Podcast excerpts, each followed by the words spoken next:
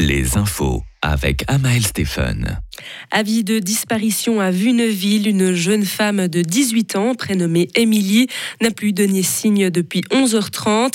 Elle mesure 1m60 et de corpulence mince avec des cheveux longs châtains. Elle porte une robe rose et un sac à dos noir. Si vous possédez quelconque renseignement à son sujet, veuillez le communiquer à la police cantonale fribourgeoise au 026 347 01 17 ou au poste de police le plus proche. La chanteuse et actrice franco-britannique Jane Birkin s'est éteinte aujourd'hui à l'âge de 76 ans. Elle a été retrouvée sans vie à son domicile à Paris. La chanteuse avait souffert ces dernières années de problèmes cardiaques et avait récemment dû annuler une série de concerts. Un bilan positif pour le festival fribourgeois des Georges, malgré l'annulation du concert de mardi soir à cause de l'orage.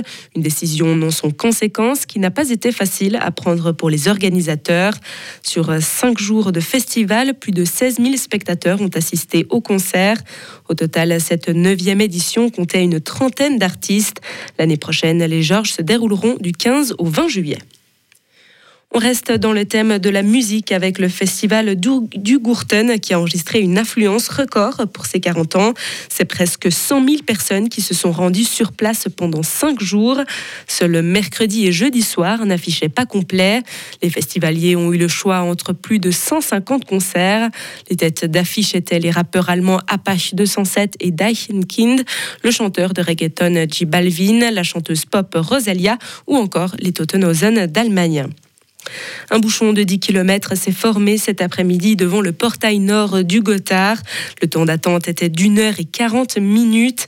Dès le début de la matinée, le TCS a signalé une surcharge de trafic sur cet axe.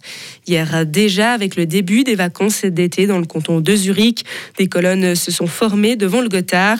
Par moment, la longueur a atteint jusqu'à 15 km, soit un temps d'attente de plus de 2 heures et demie. Une Suissesse, est accusée d'avoir endommagé un mur du Colisée à Rome. Une enquête a été ouverte vendredi.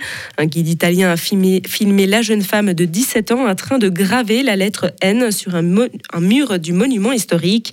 La touriste suisse risque une grosse amende pouvant aller jusqu'à 15 000 euros pour dégradation et détérioration de biens culturels.